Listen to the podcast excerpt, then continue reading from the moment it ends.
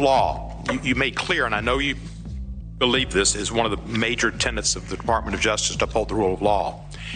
Michael Cohen has a felony on his record, spent time in prison for paying at the direction of President Trump hush money to Stormy Daniels and another woman. I believe that it's pretty well known that President Trump was individual one, as described in the indictment. He couldn't be indicted because of Department of Justice policy, you don't indict a sitting president. He's no longer a sitting president. Do you believe that not looking into indicting uh, individual one equally, if not more guilty than Michael Cohen, does, is not an abuse of equal protection under the law and an abrogation of the idea that the rule of law is, is, is principle? So, Congressman, and a very important element of the rule of law is the norm of the Justice Department that we don't comment on whether we're investigating what the status of investigations are until, unless and until there's a public charge. That, that's important to protect everyone, whether it be a former president, an existing president, or a public official or a private individual. I will accept that, but I hope that you will look at it because I believe that he is equally, if not more guilty, and it does seem that people get favored treatment if he does not get, if he's not prosecuted. Transparency is important as well. This is Michael Cohen, and you're listening to the Mea Culpa podcast. We have spent a great deal of time on Mea Culpa asking the same question over and over and over again. When will Attorney General Merrick Garland start locking up those most responsible for January 6th? And most importantly, when will he fucking prosecute Donald Trump for his many crimes? Now, with the House referral that the DOJ pursue criminal contempt charges against Steve Bannon, Garland can no longer avoid the inevitable. Just throw him in jail. The only person I feel sorry for is a cellmate. If you can imagine what that guy smells like. Jeez. On Thursday, Garland was put into the lion's mouth as he deflected questions about whether the Justice Department is investigating legal violations by former President Donald Trump and about the reach of the ongoing probe into the U.S. Capitol riots on January 6th at his first congressional oversight hearing since he arrived to run the Justice Department just seven months ago. So I ask you, Mr. Attorney General, regardless of politics, will the department follow the facts and the law and expeditiously consider the referrals put forth by the Select Committee if and when they are approved by the full House? The department recognizes the important oversight role that this committee, the House of Representatives, and the Senate play uh, with respect to um, the executive branch. Um, I will say what a spokesperson for the U.S. Attorney's Office in the District of Columbia said, I think, yesterday, the day before. The House of Representatives votes um, uh, for referral of a contempt charge. Um, the, the, uh, um, the Department of Justice will do what it always does in such circumstances, will apply the facts and the law and make a decision consistent with the principles of prosecution. It's a political hand grenade that is perhaps unprecedented in U.S. history had to proceed against an ally of a former president who was accused of dodging a congressional committee investigating an insurrection. Garland is treading lightly in the hopes that the grenade won't blow up in his face or on justice, which is still badly wounded from the abuses of the Trump years. Merrick Garland uh, has to do his job in a timely manner in order for us to make sure that this doesn't happen again uh, Steve Bannon and, and anyone else can't flout the law and expect nothing to happen. Already, the matter has put Garland in an uncomfortable position after Biden, when asked Friday whether witnesses should be prosecuted for not cooperating with the committee. He said, I do. The department responded with a strikingly forceful statement that said that it makes its own independent decisions in all prosecutions based solely on the facts and the law. Period. Full stop. Garland, who had been an appeals court judge for more than two decades before joining the Biden administration this year, told members of the House Judiciary Committee that he is laboring to keep the Justice Department out of politics after four years of chaos during the Trump presidency. The bigger issue, I think, for Merrick Garland right now is what he's going to do with Donald Trump and what he's going to do with Steve Bannon. And the reason why it is so important is that if he does not open an investigation, and we have no reason to believe that he has, into Donald Trump, and his activity in the lead up to January 6th and including January 6th, but all of his efforts to overturn the election. And then if he also does not enforce the Steve Bannon subpoena by criminally charging Steve Bannon with Bannon with contempt of Congress, then I fear that his actions will ultimately lead us to uh, to fail to understand what exactly happened on January 6th. Garland, for his part, has been cautious in his responses to Trump era abuses in an apparent effort to depoliticize the Justice Department following the grossly over politicized tenure of William Barr. To dispense the law fairly and impartially without respect to persons and without respect to political parties. Merrick Garland, President Joe Biden's Attorney General nominee, vowed on Monday to protect the integrity of the Justice Department from partisan influence in an effort to restore confidence after President Donald Trump repeatedly sought to bend the department to his will. But this position is a challenging one to maintain,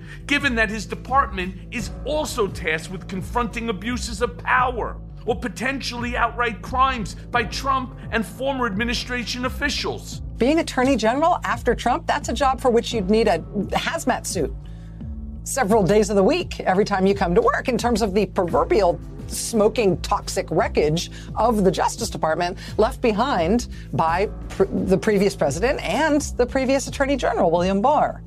I mean, not even in the worst of Watergate did we see such a blatant record of the U.S. Justice Department upending independent law enforcement to instead do favors for the president's friends. I mean, Trump appointees and his attorney general literally intervened at the sentencing phase of cases against Trump's friends to get them off the hook after they had been convicted or pled guilty. They waltzed in at the sentencing phase to say, no, no, no, we got to clean this up. These guys can't actually get in trouble. They're the president's friends. I mean, if you're Merrick Garland taking over the Justice Department after they just spent, you know, all that time doing doing that, how do you clean that up? Many of us wept with joy upon hearing that Merrick Garland would be named Attorney General. I, for one, was also. He was known and continues to be a man of uncommon principle denied his rightful place in the Supreme Court by a recalcitrant GOP who stalled Obama's favored nominee and then stacked the courts for themselves to the right. Garland was supposed to lead the de Trumpification of these post MAGA years. The Justice Department was so badly sought through the Mueller probe, and two impeachments would finally be delivered. But it's really important to go after Donald Trump and for prosecutors to focus on, on finding evidence and if they have enough evidence to actually prosecute him for the crimes committed in office. Um, because if we do not do that, he laid out a roadmap that makes very clear for future American tyrants how you serve American democracy? Um, and and so it's it's really important for Congress to act now with urgency to restrain future presidents from abusing their power. And if they don't do that, then the collapse of American democracy is not a matter of if, but when. I personally harbored illusions that sooner or later Garland would punish the bad actors of the Trump era with a swift sword of justice. Instead, the department under Garland sided with Trump and Barr on key questions, including his continued defense of the former president in the E. Jean Carroll lawsuit. Well, this is one of those times when the Justice Department is taking a position defending the government's interest and protecting federal employees from lawsuits, even though it does mean taking the side of the former president. It was a sign that Garland would not be the person we so badly wanted, willing to beat back the MAGA menace by putting its leaders behind bars. He has proven to be, if anything, more of a radical institutionalist, hoping to restore the Justice Department to a pre Trump, pre Bill Barr universe before it was tarnished by politics. I think the biggest change, actually, that Merrick Garland wants to make is in how we view the Department of Justice. I think the biggest thing he wants to do is show the American people that this department can be an independent agency, that it can be a place where, regardless of who the president is and who he knows and what his associates do, that this is a place where it's a federal department that works for the American people. Should Garland fail to quickly initiate a contempt prosecution against Bannon once it gets to his doorstep, It will be a signal that Trump loyalists will continue to have impunity in breaking the law. It could also be an invitation for them to commit even more crimes against the democratic process in the future. So, Merrick Garland, why don't you book the 310 to Yuma right now? Because there is under no, there's no possibilities, brother, that you're going to stop this. Let me just say this again. There is zero chance the Biden administration is going to be, the mask is going to be ripped off you're going to be exposed for the exact illegitimate phonies you are. And Merrick Garland, you little wimp, you can come out there to that microphone all you want.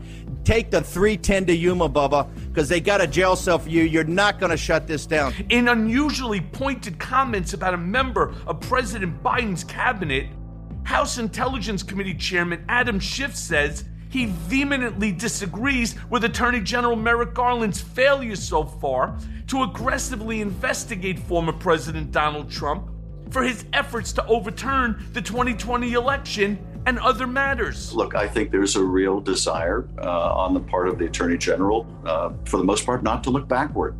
Um, do I disagree with that? Um, I do disagree with that.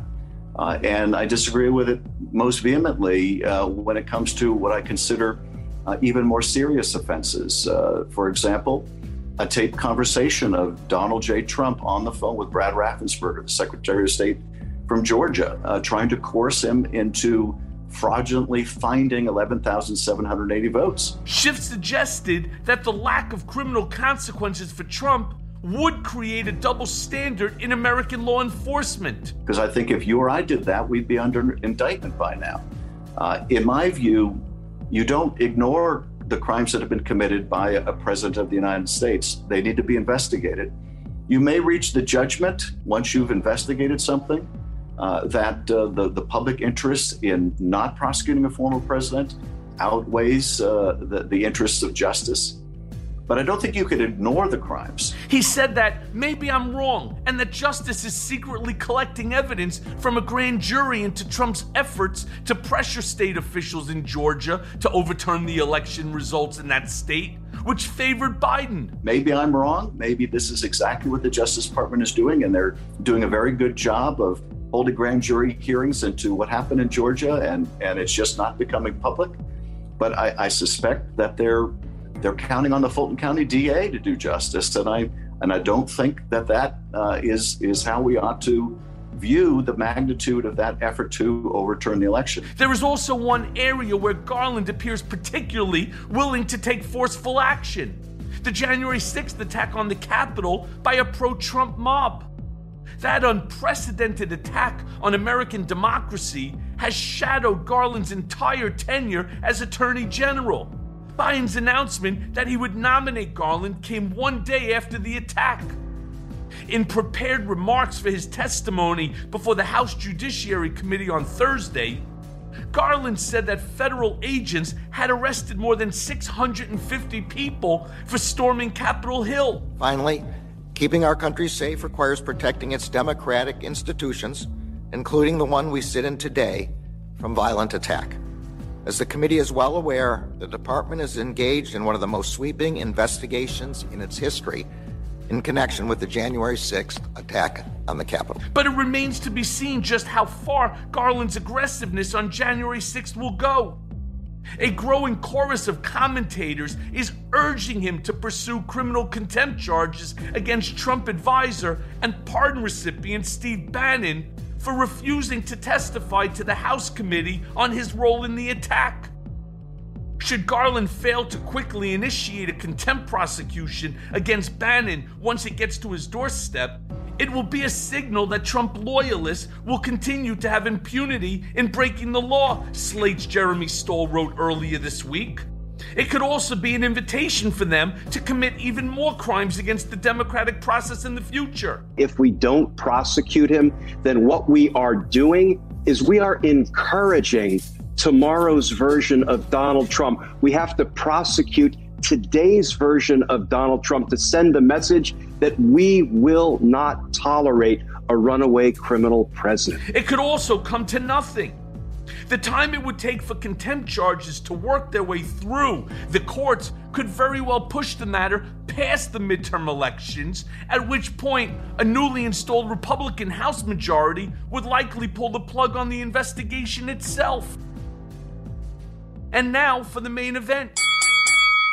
My next guest on Mea Culpa is Miles Taylor, who famously served as the Deputy Chief of Staff in the Homeland Security, only to blow the whistle on the Trump administration with an anonymous op ed that pulled the lid off the dysfunction and madness lurking inside the West Wing.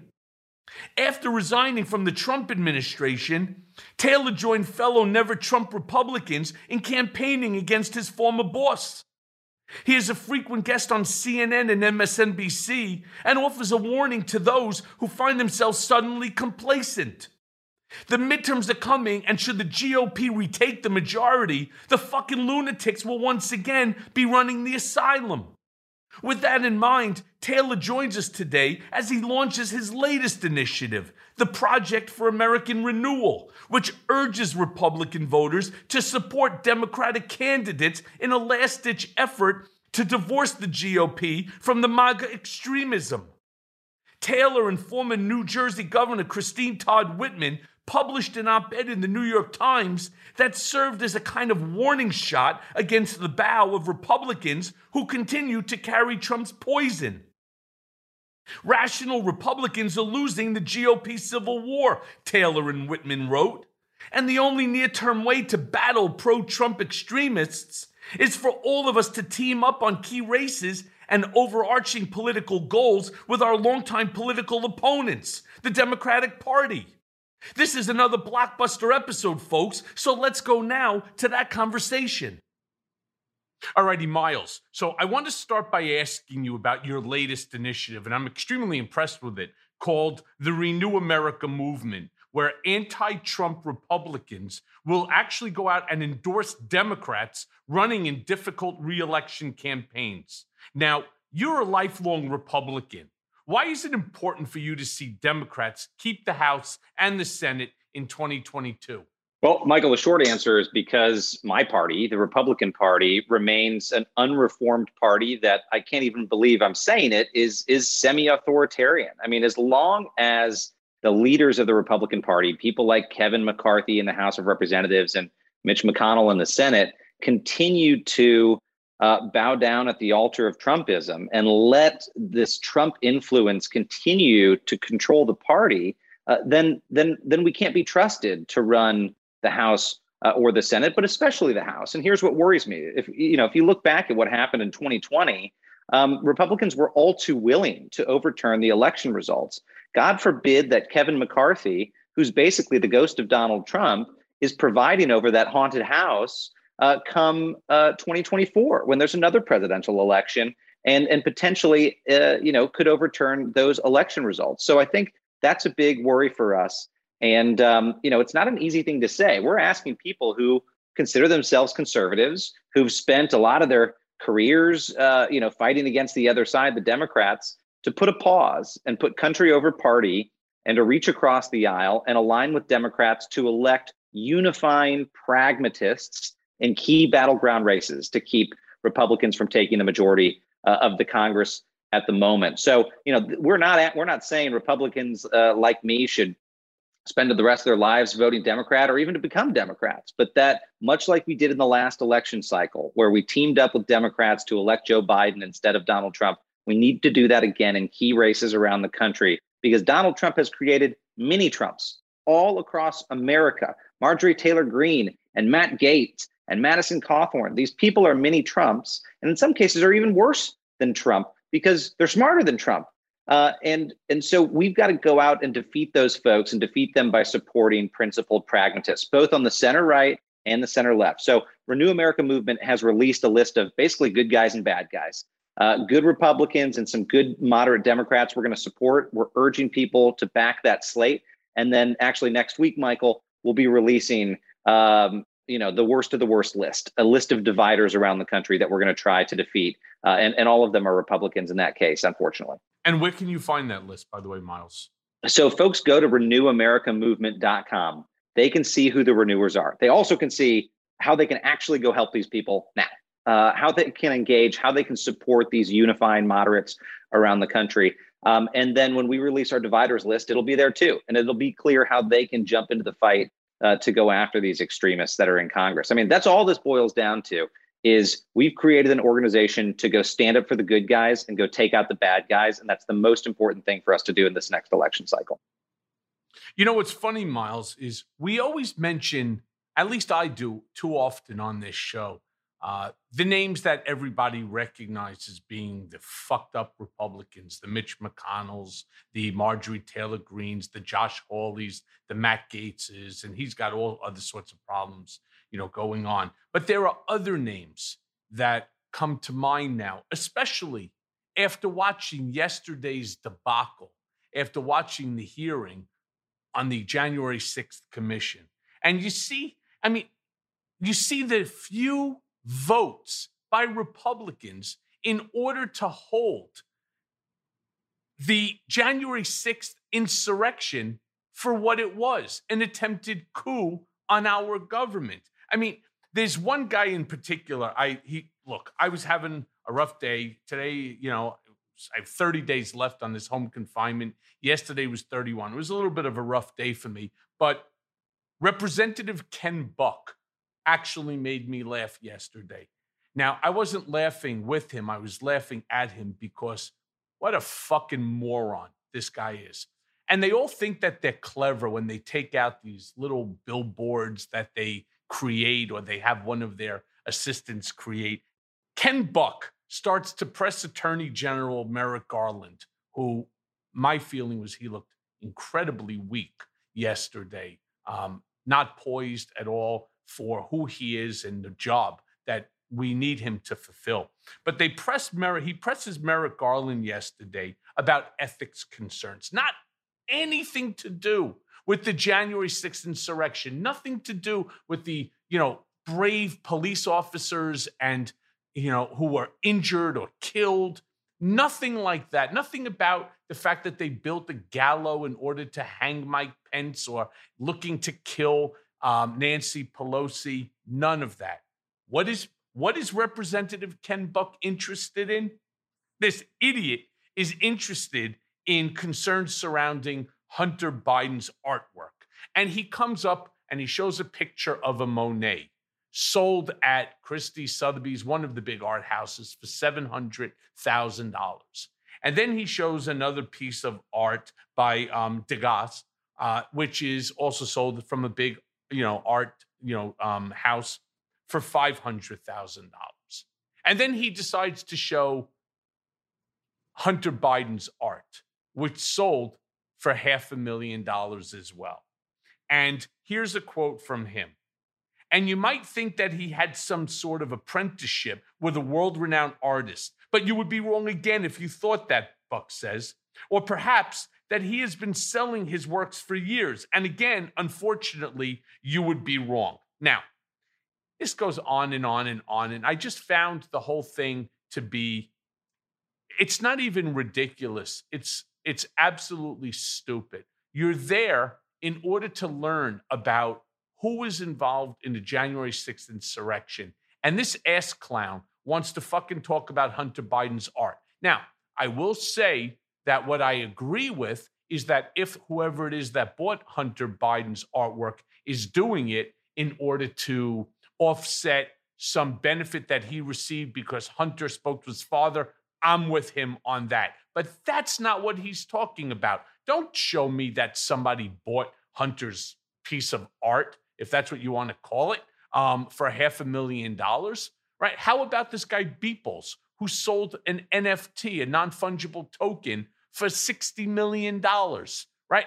The art world is not something, trust me, that Ken Buck understands. Why they're buying it from Hunter Biden, I don't know. But if in fact it has something to do with a, you know, um, a quid pro quo, yes, I would have a problem. Find the quid pro quo and bring it to the attorney general. Don't talk about it the way that that he did, bringing out you know. Ma- you know, masters art, you know, uh, master artists, and then comparing it to Hunter Biden as if you just figured out, you know, the key to Rubik's cube.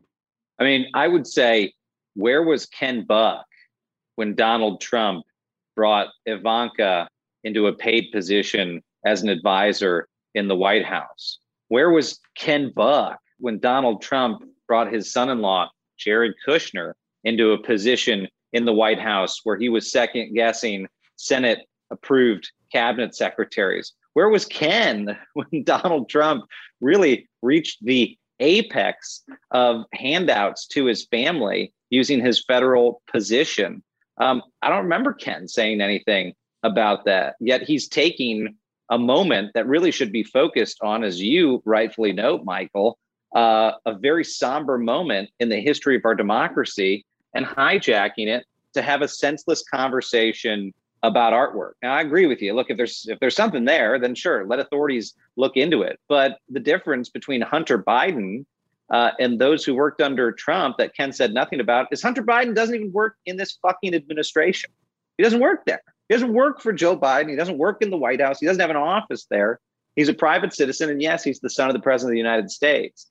Um, but but why are we wasting American taxpayer time and dollars uh, talking about finger paintings of presidential kids instead of talking about, as you know, what was nearly a coup of the federal government on January 6th? So look, people like that, people like Ken Buck, if they continue to prioritize politics over the country and over our democracy's guardrails, they'll end up on the shit list of organizations like Renew America Movement. I mean, we will go after people like that and their races if they aren't doing their jobs. And that's that's where we're going to start next week, Mike, when we release this dividers list to say, look, this is the start of a list of Republican members of Congress who don't stand up for actual Republican values. Look, I'm I'm a member of the party of Lincoln, and I ideologically and intellectually can defend what it means to be a conservative. A lot of these people aren't even conservatives. I mean, there was someone on the on the right who the other day uh, said that uh, you know someone in Magaland who said they didn't think Marjorie Taylor Greene was really a Republican. They thought she was a socialist, and, and I've got to agree. Marjorie Taylor Greene doesn't really stand up for the values of free minds, free markets, and free people. In fact, uh, Marjorie Taylor Greene believes in closed mindedness and conspiracy theories, closed markets, protectionism, and nativism uh, and an autocracy. And it's the opposite of what the party of Lincoln was originally founded to focus on. So, look, folks like her have obviously gotten all the attention, but Michael, you rightfully point out that there's a lot of other members of Congress uh, that have escaped being put in the crazy bucket. And, and I hate to say it, but just the other day, we also saw the number two Republican in the House of Representatives, Steve Scalise, the majority whip, could not say on national television that the election wasn't stolen. They pressed him and they pressed him, and he refused to say that the election wasn't stolen. The number two Republican in the House still can't admit that there's a conspiracy theory out there uh, that you know Joe Biden and team stole the election. I worked in that administration. You know that we've talked about it. One of my close friends, Chris Krebs, was a, an appointee of Donald Trump. He was in charge of election security. He was Donald Trump's right hand man for election security. And he came out after the election and he said, This is one of the freest, fairest, and most secure elections in modern times. What did Trump do? He fired him for saying that. But Trump's own people said it was free and fair. So if, if Steve Scalise, the number two Republican, can't get on board with that months later, then he too should be added to the shit list. He too should be considered in the ranks of radical Republicans. Well, he should. Now it's funny because I don't want to get off of um, you know a dear friend, uh, Mr. Buck, over here for a second. But what I find always interesting is this is all being played to a party of one, to Donald Trump, first and foremost, and then afterwards to their constituents especially in a in a state where you know, they are for some unknown reason still stuck into the cult of Trump. And here's language that you know dear old Buck decided to use. It is now apparent that President Biden could be directly implicated. Now, as a former lawyer, being that I'm now disbarred, that doesn't mean that I've lost my sanity or that I've lost my deductive capabilities. When you use the word apparent, it's almost as if you're stating that it's factual. It is now apparent that President Biden, and then here goes the transition, could be directly implicated in the ongoing investigations into his son's money transfers and dealings, raising serious questions regarding whether then Vice President Joe Biden was aware of and possibly benefited, again, possibly benefited from the influence peddling operation led by his son. Now, we could unpack this thing for days. This could be an entire law school exam question on why this entire statement is not just inaccurate, but it's inappropriate. You, I hope you agree with what with what I'm saying here. Possibly benefit from. How about facts matter? How about no more innuendo? Because it's the innuendo that Donald Trump showed everybody how to play in order to go out, raise money amongst your concerns. Yeah, fuck Joe Biden and fuck Hunter Biden. These two guys are grifting off of America. Who's the greatest grifter in the history of this country? Donald Trump. How much shit do you think Jared Kushner, whose office was right outside the Oval Office, was involved in? How the fuck do you think he ended up refinancing 666 Fifth Avenue? The worst fucking real estate deal in the history of New York done by a senior advisor to President Donald J. Trump because he's such a genius. And how many times did we hear about Ivanka with her China, um, you know, uh, shoe contracts and all of her um, corporation names and so on. I mean, you're talking about a family of the greatest grifters in the history of America. So what do you do? You deflect. This is Donald's strength. You deflect. And that's what this guy is doing here. And, it, and he should be ashamed of himself. And actually, he should be on your Renew America movement list. Well, here's here's what's um, really striking to me, Michael, about Ken Buck. If you go back and, and look historically at his statements, um, Ken Buck is the same guy who begged Nancy Pelosi to back off the impeachment of Donald Trump, the same guy who said that de- Democrats were going overboard and they were on an impeachment, you know, binge and uh, really, really criticized the Democratic Party for, in his view, politicizing impeachment.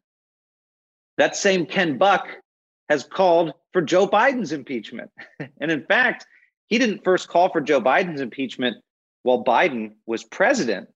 Ken Buck called for Joe Biden's impeachment in February of 2020.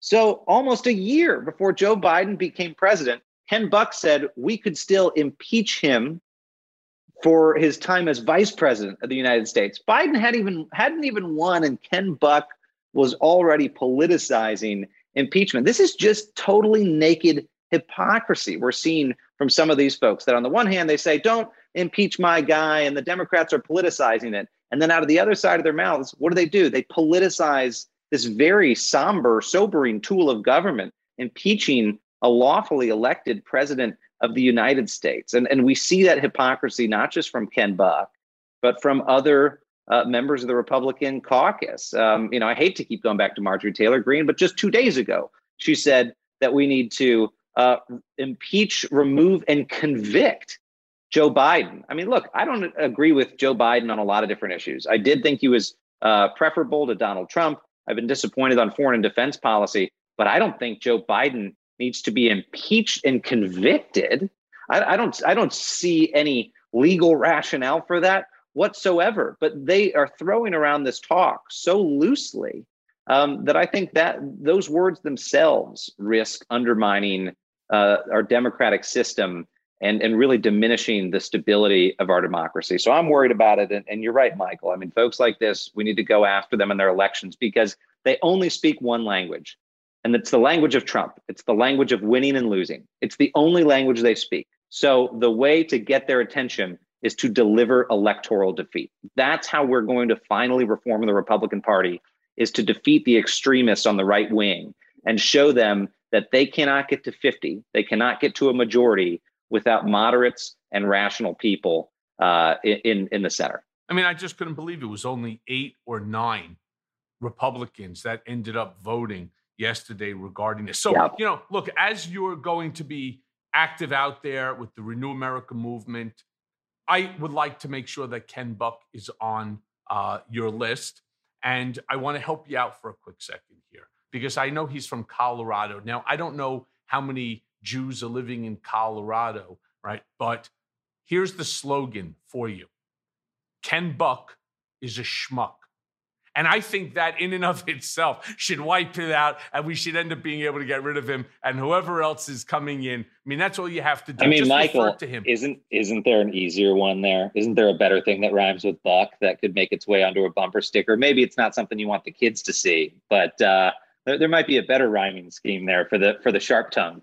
Yeah, but there's always funny stuff when it comes to Yiddish words. You know, Yiddish words are just funny in and of themselves, right? You know, so could you imagine driving and you see on the back of a bumper, you know, on the back of a car on a bumper sticker, Ken Buck is a schmuck.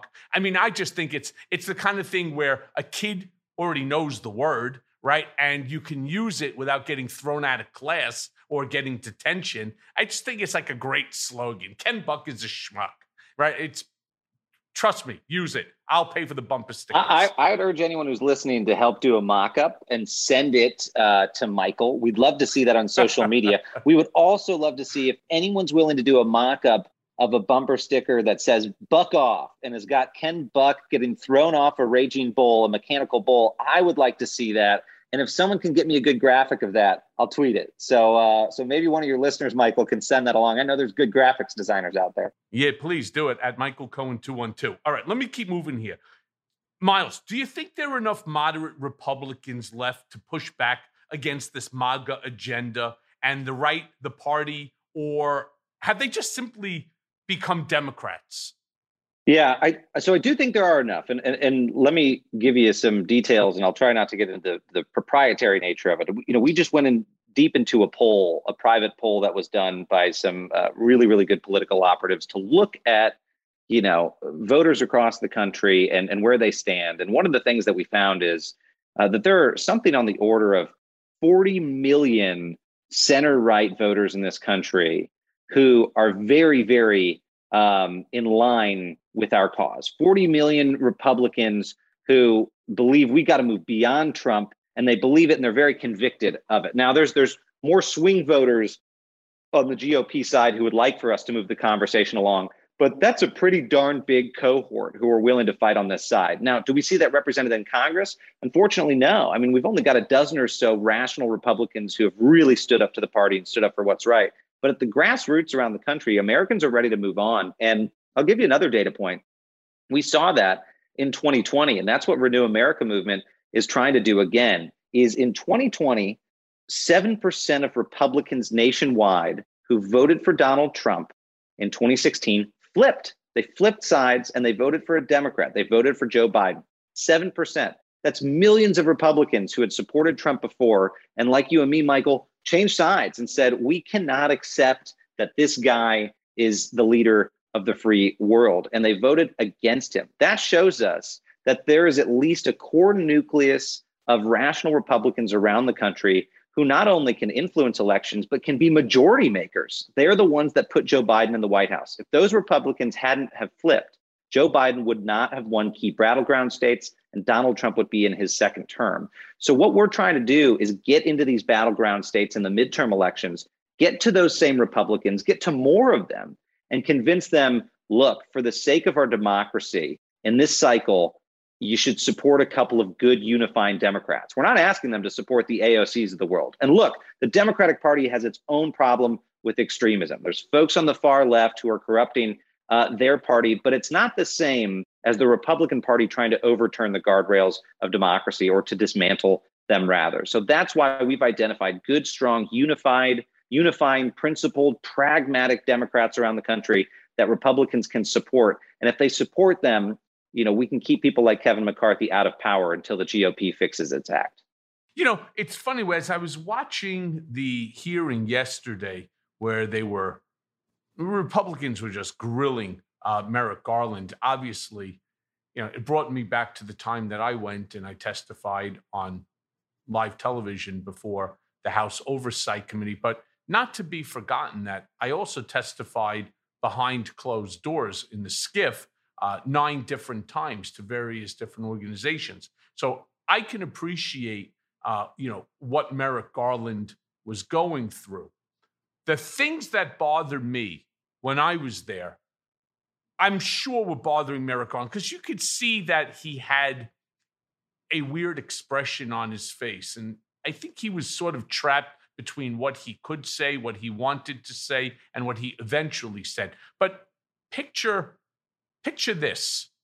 Matt Gaetz, who's now being investigated for underage sex trafficking, for a multitude of other issues as well, is grilling him on ethics and grilling him on things.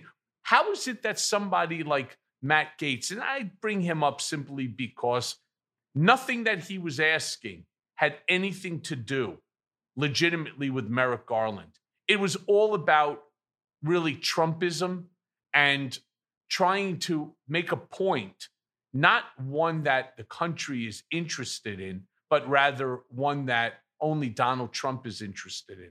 How do you stop people like a Matt Gaetz from even being allowed to be on these committees, especially while they're being investigated?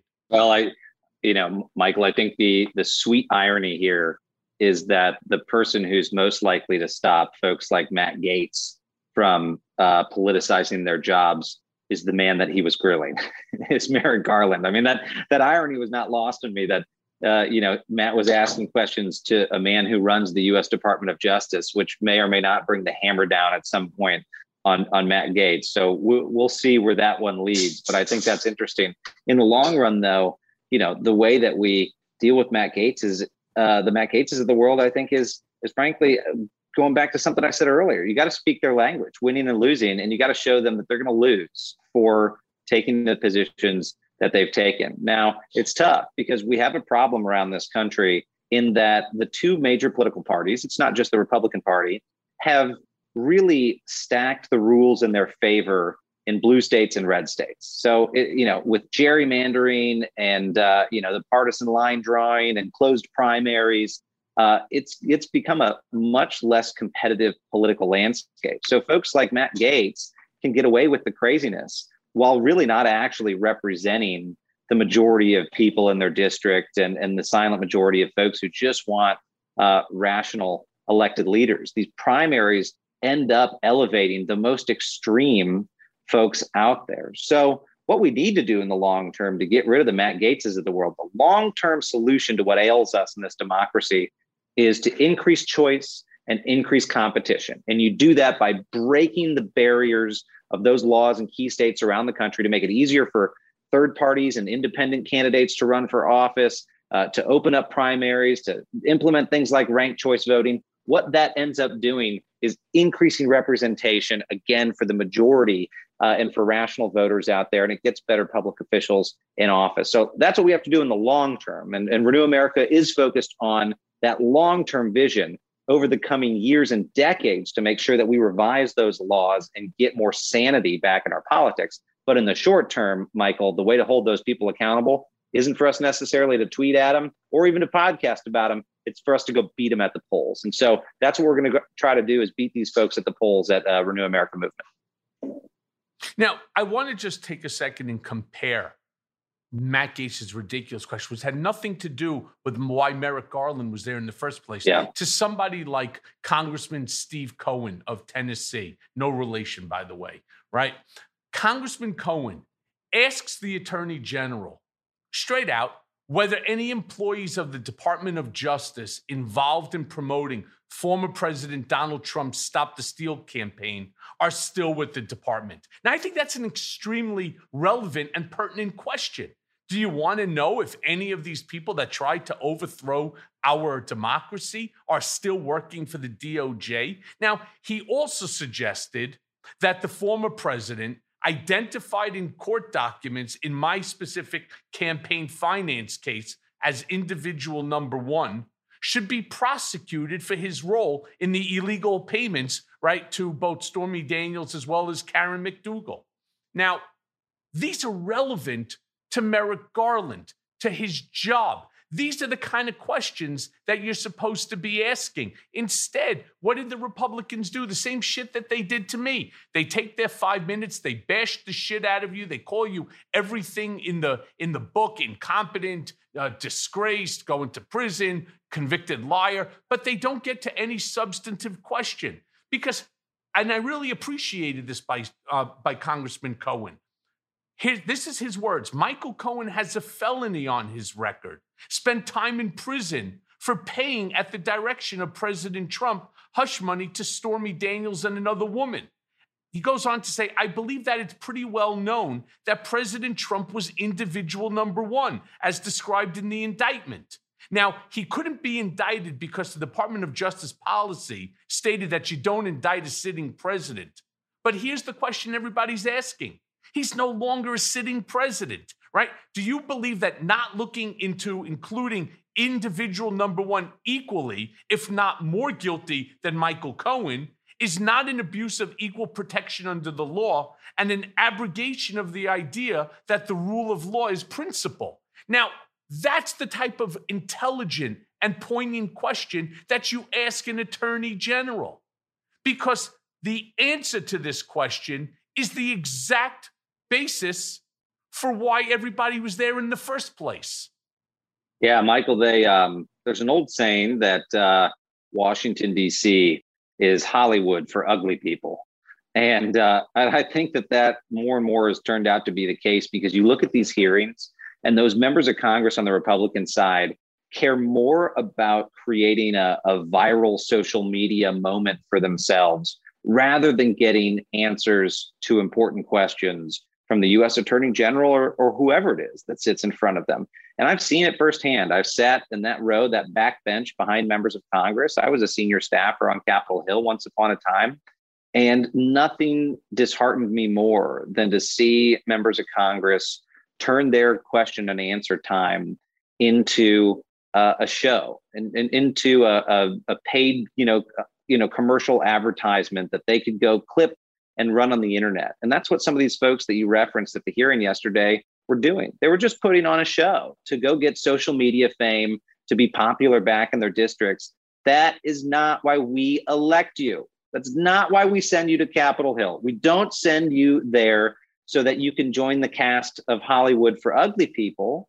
We send you there to represent us and get the job done and get answers to real questions Americans are asking. So when it came to the January 6th you know, hearing with Merrick Garland, then the questions damn well better be about that or issues relevant to Merrick Garland and his portfolio, but not folks showboating and trying to get attention and, and get famous online and get more Twitter followers. But far too many of these far right uh, extremists in Congress just want social media fame. And look, there's there's folks on the far left who want it too, but um, that's what they care about. That's what they crave. That's what they're spending their time focused on. And and for you know, if if for no other reason, that's why people like that should be kicked out of Congress. Is they're just not doing their jobs. Uh, if you want to go spend time, you know, making friends on social media and getting influencers, go to LA, but don't go to Washington D.C. Yeah, I mean, then they started attacking the Clintons and with uh, Teneo and the Clinton Foundation and so on. The the re- there is no relevance. But let me ask you this: the new litmus for a Donald Trump endorsement is what? The support of a big lie.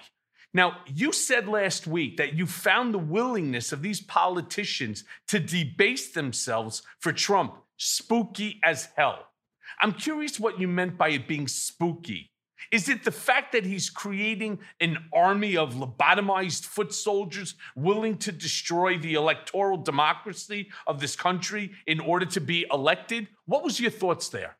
Well, uh, I'll tell you this. You don't know this, Michael. I, I, actually spent a good bit of my time working on quantum computing policy, and, and that's required me to learn a little bit about quantum physics. And I, am no physicist, but um, Donald Trump must know more about quantum physics than me because he's created uh, a multiverse. He's created parallel universes where there's a whole different set of facts and an entirely different reality.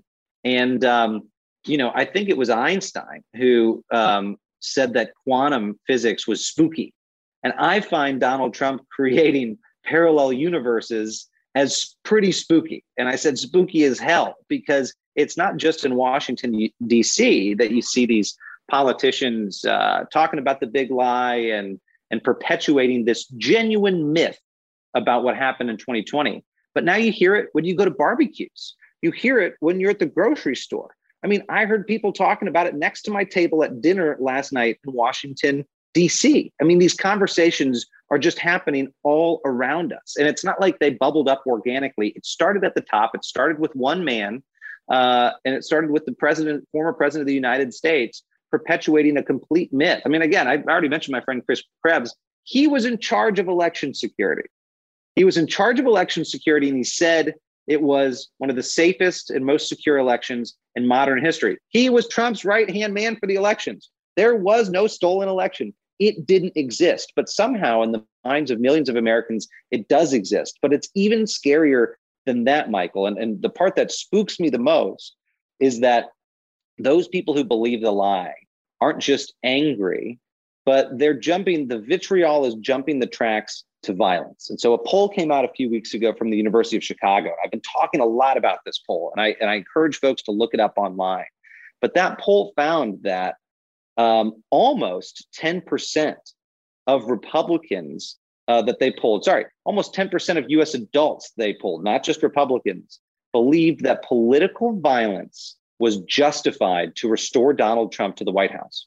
Almost one in 10 American adults in this country believe that we should use violence to put Trump back in the White House. That's a coup. That is civil war. Um, and that is terrifying. And when you dig deeper into those numbers, uh, University of Chicago found that I think something along the lines of you know a million Americans consider themselves to be part of uh, militia groups or, or armed extremist groups, which by my count, having overseen you know work on domestic terrorism, is a fourfold increase, at least a fourfold increase, not a tenfold increase on the number of domestic extremists that we saw uh, you know, four years ago in this country. I mean, we, you know, with the FBI and DHS monitor those threats. We monitor those numbers and trends. There's been an explosion of individuals who align with domestic extremist causes in the United States. And that's why when people throw around words like civil war, I used to think, whoa, whoa, whoa, that's really loaded rhetoric and loaded talk. Let's not have those, you know, conversations. But now the numbers are starting to show this creeping support in our politics for political violence. That's why it's scary. That's why it's spooky as hell. That's why words uh, like uh, rigged election that Donald Trump used are like a loaded gun because they go into the hands of his supporters who use them to justify violence. It's not okay. We've got to excise this sort of talk from our politics. And if we don't, if we don't, America, as I've said before, may not reach its 300th birthday. Well, it's funny that you say that because it wasn't just the University of Chicago who put out a poll, but there was a survey that was done by the American Enterprise Institute that found virtually the same thing. I mean, it was three out of 10 Americans and four out of 10 Republicans believed that, you know, if the elected officials will not protect America, the people must do it themselves, even if it requires violent actions. Now, I don't know where this brainwashing is coming from. You know, I worked for Trump for over a decade.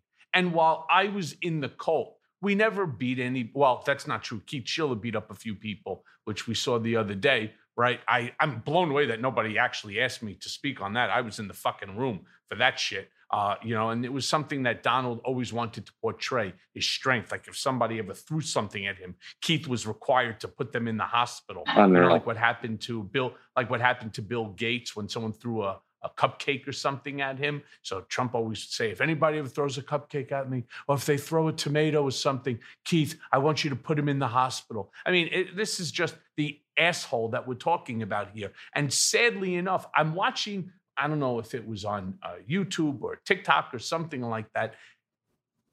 Masterson, who was on the show, was interviewing, I believe it was Masterson, was interviewing some guy at some fair. And he turned around and refused to acknowledge not just that Joe Biden was the president right now, but that he was even living in the White House. It's a scam. Donald is still in the White House. So he says, well, then why does why is it that Joe Biden is always the guy coming out of the front door and not Donald Trump? Why is Donald Trump right now in New York during depositions? And the guy refused to acknowledge. And we're not talking about a young guy, he was an old guy. I don't know if the guy suffered from dementia or it was just, you know, stupidity, maybe drank too much moonshine, but whatever it was, the guy was looking straight into straight into the camera and saying, Donald Trump is the president of the United States.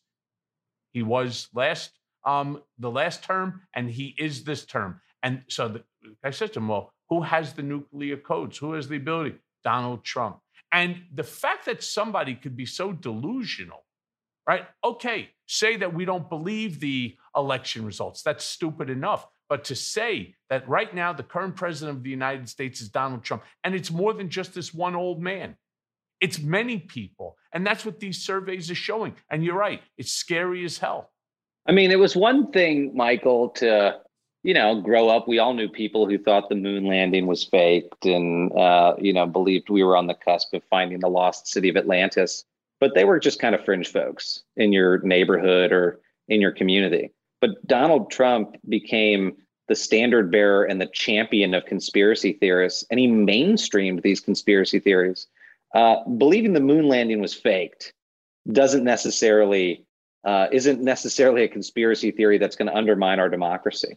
But believing that the democratic process itself is rigged is something that gets to the heart of who we are as a people and really has the capacity to do long-term damage to our republic. You know, you've said this before, Michael. It is genuinely not dissimilar from what we saw in the 1920s in Germany with this stabbed in the back myth that was propagated in Germany that their leaders had stabbed them in the back by, you know, ending World War One uh, on losing terms. And it's something that Hitler later used as justification to come to power in the 1930s and storm his way across Europe. I mean, Donald, Tr- you know, Trump is tilling the fertile soil for potential Hitlers in the West. That sounds very hyperbolic for me to say that, but it's the truth. That's what this sort of broad based conspiracy theorist activity does. And we've seen it in the modern day in third world countries. And now it's arrived at the footstep of Western democracy. And so now is a time for all rational people to rise up against that and to, and to see. You know, you've cited the polls, you've cited the numbers. This is not Miles and Michael just making shit up. Uh, you know, go look at that poll that came out a couple of weeks ago that showed the majority of Southern Republicans, majority of Republicans in the American South believe that they should secede from the United States. A majority, not ten percent or fifteen percent. No, this is this is know? very this is very important. This is not Miles Taylor Michael Cohen making shit up. Then that would be Christopher Steele. But you know, you tweeted He's such a fucking jerk off too. Now, and I suspect that this is why that you tweeted uh, a photo of yourself last week on Morning Joe that had a caption next to it the face of a man losing sleep over the pro Trump madness. So I suspect that this is probably what was going on in your mind when you were saying that the lunatics can take over the asylum in 2022. You know, people use that that aphorism sort of jokingly, but uh, you know, my, my partner can confess in my behalf that last night I didn't sleep terribly well and, you know, had stress dreams all night because I'm living this every single day. And when you've spent your whole career in government, public policy, public service, uh, to see your country so undermined by the pro authoritarian worldview of a single man and the cult of personality created around him is disturbing. It is worth losing sleep over, but it's also worth fighting about. Uh, you know, it's it's worth fighting against. What worries me, Michael, actually more than anything, is that people have gotten so tired. Donald Trump wore them out over the four years he was president.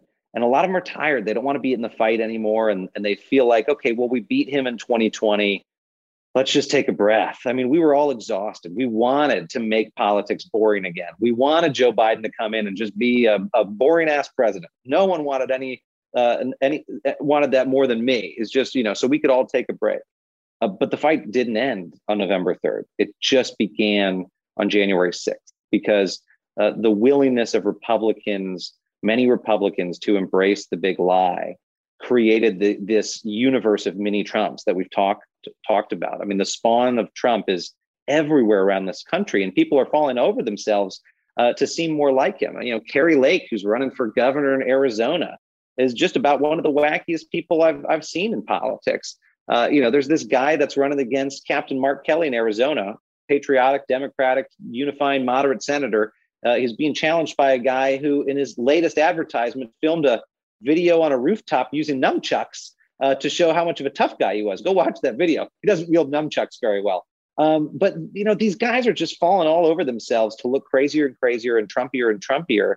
Uh, and it's really infecting our politics. And we can't be exhausted by the past four years. Those who are tired of this need to find the energy to stay in the fight, whether it's at the grassroots and coming and joining us at renewamericamovement.com or whether it's going to run for office yourself, but we cannot tap out. Now's not the time to tap out of politics. Now's the time for sane people to stay in. And, and you do it every week, Michael. I mean, you're out there continuing to bang your head against the wall and make sure people know what's going on here and to tell them, don't get tired, stay in this, wake up and pay attention because there's people who want to take over your country and do pretty bad things with it.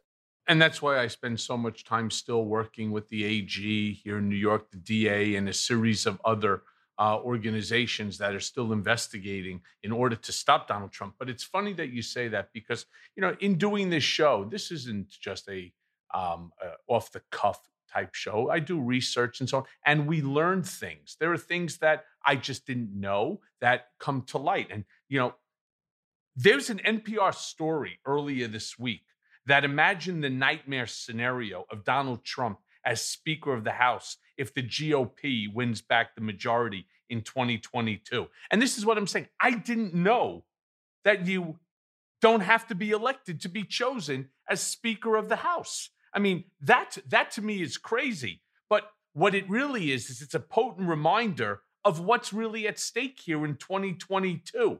Now, hypothetically, even if Trump is not made speaker, if in fact the Republicans take the House, that still leaves Kevin McCarthy, which is really the same as having Trump holding the gavel because he's become subordinate to Donald. He's become his little lapdog.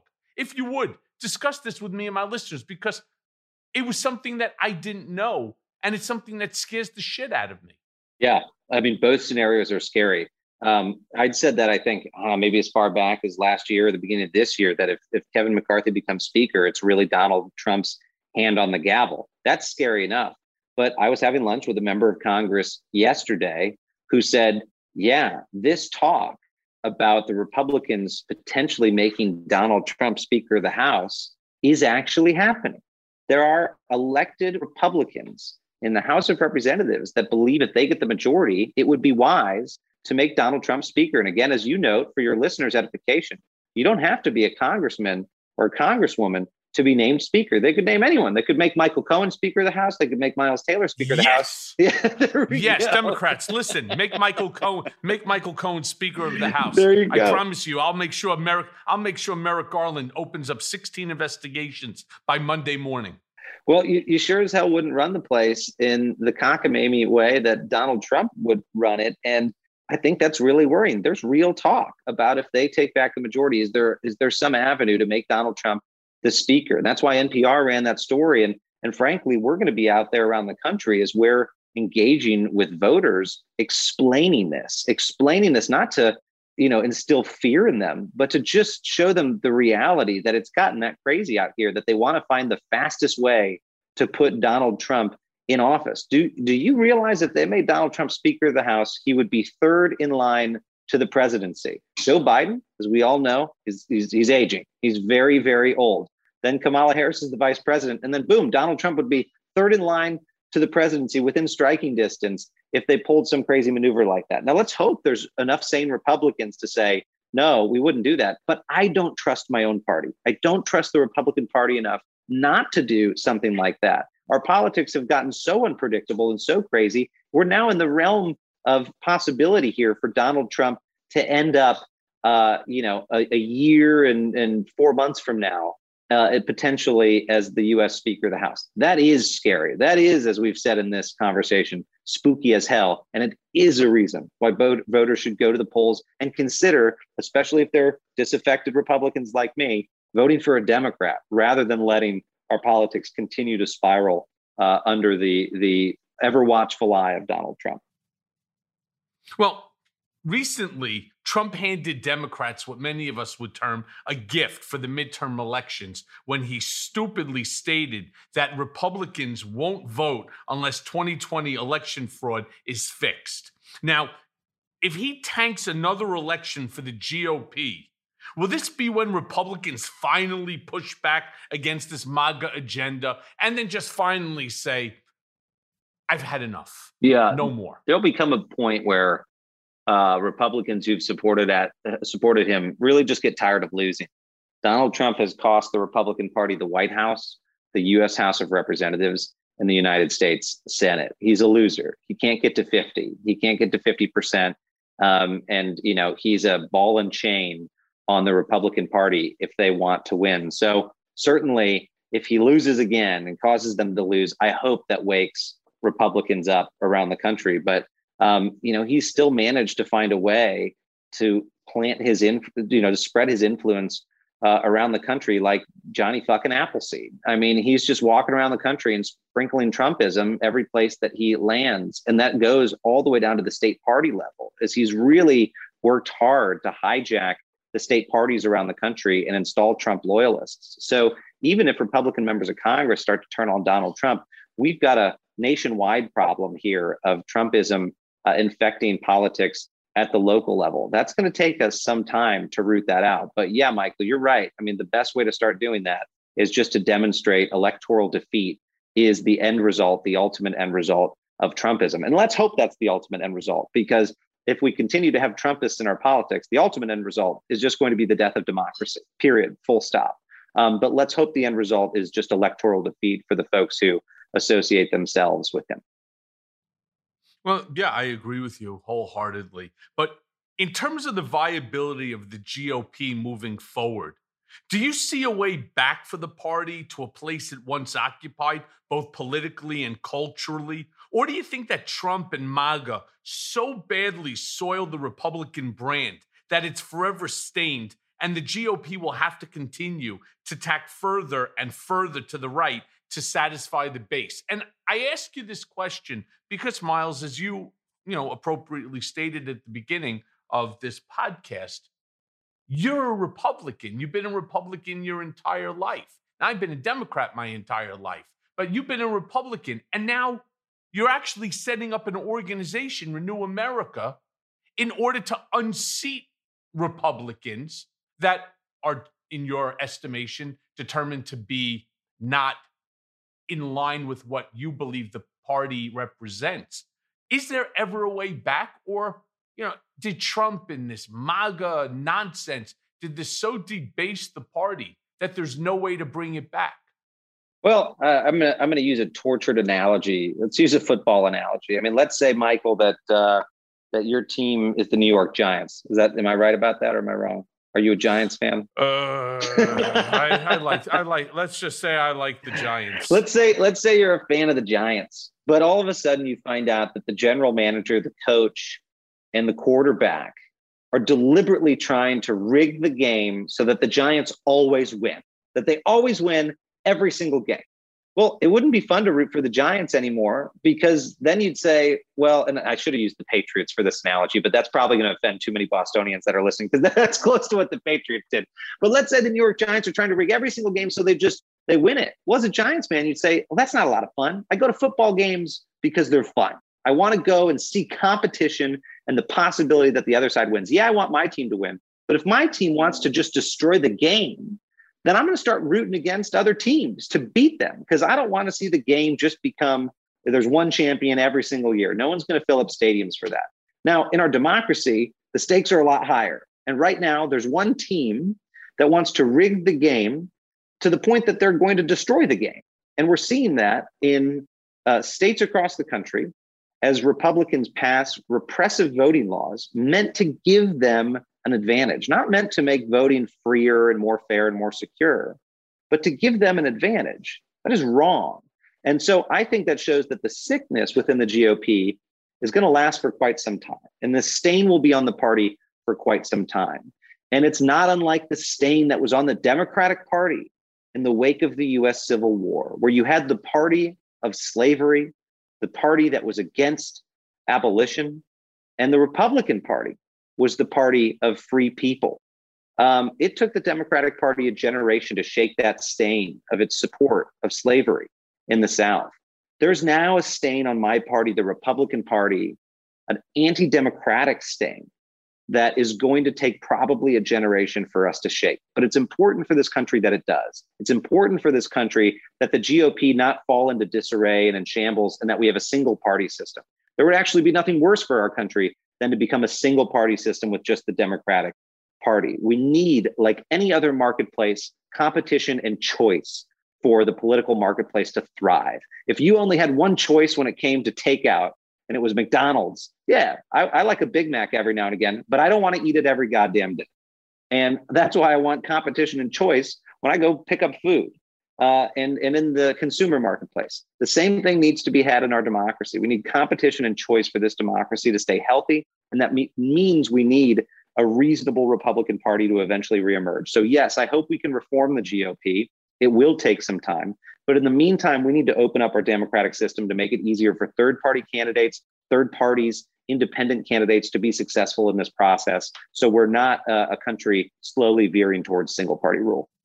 Yeah, look, it's it, it's scary because even assuming the Republican Party disappears, you'll have a faction of the Democratic Party which will then become like the Republican Party and then you're going to see Democrats go even further left and you're going to have that same divide because, again, Trumpism has created that divide.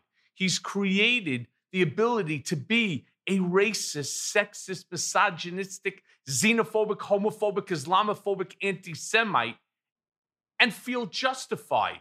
Well, why shouldn't I? The president or the former president is exactly the same, and he's telling us that it's okay. That's that's the problem here. So whether you know you're a Republican, you're a Democrat, it's really more what you stand for, who you stand for, who is the you know the representative that sort of has the same values. And I appreciate there are people who are pro-life. I also appreciate the fact that there are people who are pro-choice. You have the right to think what you want. But you don't have the right to go out with an AR 15 and start shooting up a place because you don't like the next guy's opinion. That's the problem. And we have just gone off the, you know, just completely off the rails when it comes to this sort of behavior. But, you know, as we're winding down, I want to ask you two last questions. There's a strong likelihood for a Trump subpoena to appear before the January 6th committee. Now, should he refuse to comply, it appears now he could be held in criminal contempt and face prison just like Steve Bannon will. The question is whether or not the Merrick Garland DOJ is actually willing to go that far to uphold the rule of law? Do we risk martyring Trump and Bannon with these measures, or is that irrelevant and they must be held accountable just as they would hold you accountable, just as they held me accountable? Yeah, I mean, my gut on this, Michael, and I'm not a lawyer, and and and you've you've had the legal training I haven't had, but I am someone who's spent a lot of time on oversight committees in Congress, and I think that we have to treat the oversight responsibilities of the legislative branch, which, by the way, uh, the founding fathers put the legislative branch as Article One of the Constitution, not Article Two or Number Three, Article One, because it was closest to the people. And so the responsibilities, the authorities of that branch of government are critically important.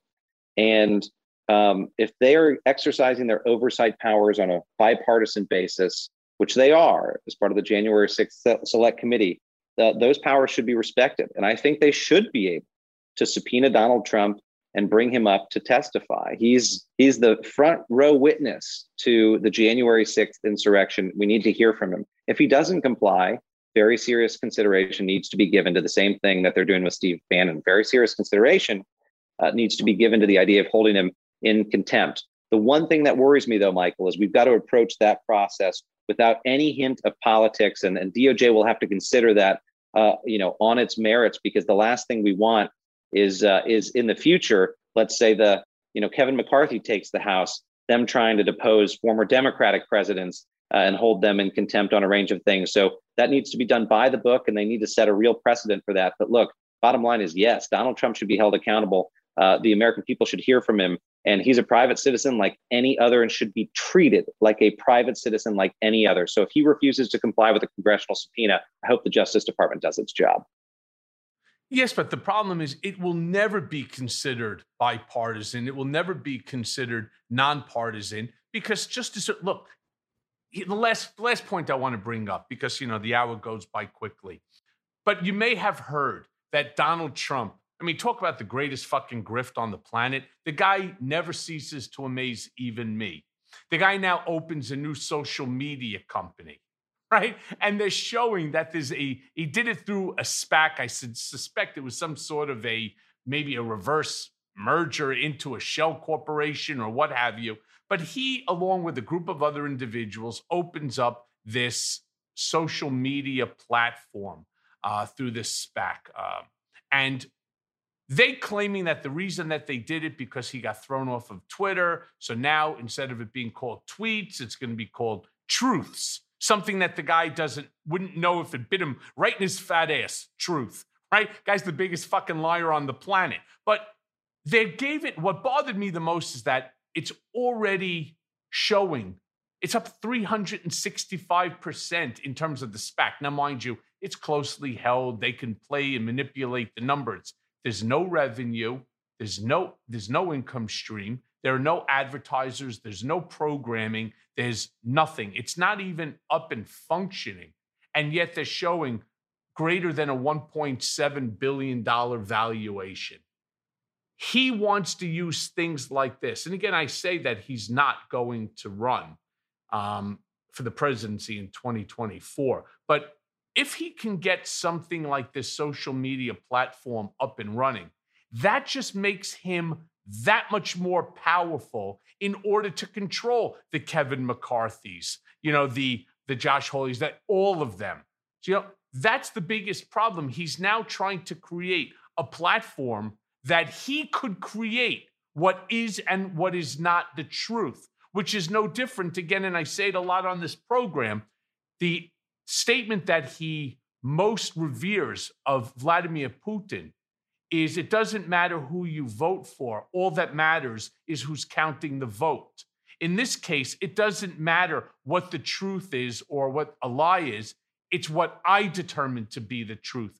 That's what this man is looking to do. How do you stop something like this? I don't know. It, it, it's it's pretty worrying, Michael. I think you and I both engaged online at one point. There was a maybe a, a poll on Twitter, and it was what should Donald Trump's new social media company be called? And I, I said it should be instead of Instagram, it should be called Instasham. Um, and and then I think you or someone else said instead of Facebook, it should be FaceCrook. I mean, that's what this new platform uh, is going to be. Like you said, it's going to be his next grift. And I can only hope it goes the way of Trump steaks and Trump vodka and Trump Airlines and Trump University and the Trump administration, which is out of business. So, you know, maybe they please are. Please don't, please don't forget, please don't forget Trump casinos. Let's not forget Trump steaks, Trump vodka.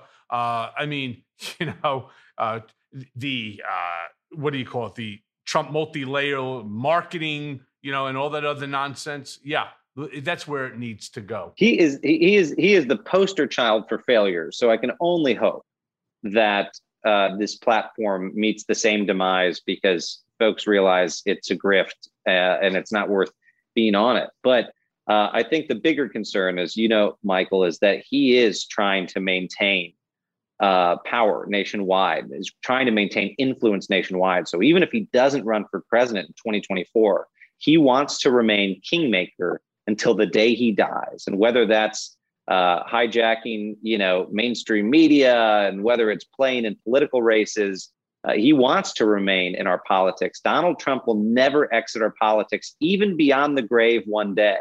He will still exert influence because he has planted these seeds of conspiracy theory and pro authoritarianism in our politics. So it's going to take a long time for us to shake off the specter of Donald Trump. But it starts not with folks like you or me at the grass tops. It starts at the grassroots with folks rejecting this, rejecting the big lie, you know, rejecting these platforms that he's trying to start and sending a demand signal, which is the only thing he understands. Uh, you know, claims to be a big time businessman. Then let's send a demand signal that uh, staying in our politics is not going to be profitable for him. Let's kick him out of the picture. And we can do that by delivering defeat to the candidates that he endorses around the country. So I do appreciate you having highlighted that, Michael. I mean, we're on the front lines of that fight with Renew America movement. We encourage your listeners to come join us and stand side by side in this fight. Uh, it's not over yet. Again, it didn't end end on January or on November 3rd. It really started on January 6th, and we're going to keep fighting that through the midterms and beyond. Well, let me be really clear about this. The reason he wants to stay in politics, not because he cares about anyone or anything, he is now seen it is the easiest and the greatest grift where he could raise a hundred million dollars by going after, you know, some statement made by Joe Biden. He realizes that why should I build a building and pull down after taking risk, financial risk? Here, he has no financial risk. It's all about what he can enhance and enrich himself at the expense of people. And most of the people that are donating to him don't have the money within which to be donating. But Miles, let me thank you for your time. Uh, obviously, you realize I'm going to have you on again, and you're right. We have a lot to do together. Um, you know, as people who actually care. So again, I want to thank you for your time today, your insight, your wisdom uh, and everything that you're doing to help to keep our democracy safe and strong. So thank you for that. Thank you, brother, for staying in the fight, and thanks for having me on. You got it. Be well, my friend. And now for today's Mea Culpa. In speaking with Miles Taylor, I'm reminded of how much is at stake for these midterm elections. Should the GOP retake the House and Senate, any hope of accountability for Trump and his co conspirators for their role in January 6th will come to an abrupt end. The whitewash will be complete, and once again, fucking Trump will have been allowed to run out the clock and avoid responsibility for his actions. Then there is the nightmare prospect of Kevin McCarthy as Speaker of the House and Trump's ruling by fiat from Mar a Lago. The GOP is doing everything in their power to make this happen by passing draconian election laws that threaten to undermine future elections. The possibility of Merrick Garland prosecuting Trump remains a tantalizing prospect and would be quickly change the tenor of the 2022 election. But we should not count on his intervention. More realistic is the potential for Fulton County District Attorney Fani Willis to indict the former president for attempting to overturn the vote in Georgia. One only needs to listen to that phone call to know that a felony has been committed. These are the folks who will rescue the country from the grips of MAGA tyranny, not Merrick Garland. Instead, it will be DA Willis in Georgia and New York Attorney General Letitia James and District Attorney Cyrus Vance bringing the most likely charges. And that's how this will end for Trump. Not with some big showdown with the Department of Justice. Instead, He's about to get his fucking ass handed to him by two or three hardworking men and women who are making it their mission that this man sees the inside of a prison cell. Let's help make that happen. And thanks for listening. Mea Culpa is brought to you by Audio Up, Midas Touch, and LSJ Media, and it's written and produced by Jimmy Jellinek. Executive producers are Jared Gustat, Jimmy Jellinek, myself, Michael Cohen, and Phil Alberstadt. Our editor is Lisa Orkin. It may be a new day politically, but nowadays the landscape is more confusing than ever. Donald Trump may have lost the battle for the presidency, but in many ways, Trumpism is winning the war on the state and local level. Mea Culpa is here to help guide you through the wilderness and keep you informed. And let's face it, we all want Trump, Rudy, and the rest of these seditious traitors to see justice. And folks, it's coming. So stay tuned as I guide you through the twists and turns of the criminal process that will ultimately see them behind bars. Mea culpa, nothing but the truth.